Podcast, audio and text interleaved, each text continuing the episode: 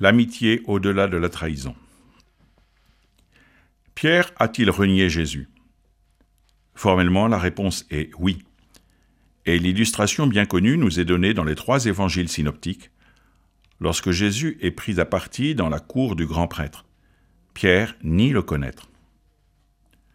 Mais une amitié profonde se brise-t-elle vraiment lorsque celui qui la met à l'épreuve le fait sous le coup de la peur et s'en repent amèrement aussitôt après, jusqu'à en pleurer de honte et de dépit? On peut en douter. Ou alors ce n'est pas une véritable amitié qui sache résister aux orages. Pierre aime profondément Jésus, d'une amitié certes éprouvée, mais aussi prouvée. La triple attestation qu'il donnera plus tard le montre. « Tu sais bien, Seigneur, que je t'aime. » Par-delà les rodomontades ou les incompréhensions, mais aussi avec cet élan, ce courage et cette spontanéité qui le caractérise dans nos évangiles, Pierre reste pour chacun de nous une figure exemplaire de cette amitié avec Jésus.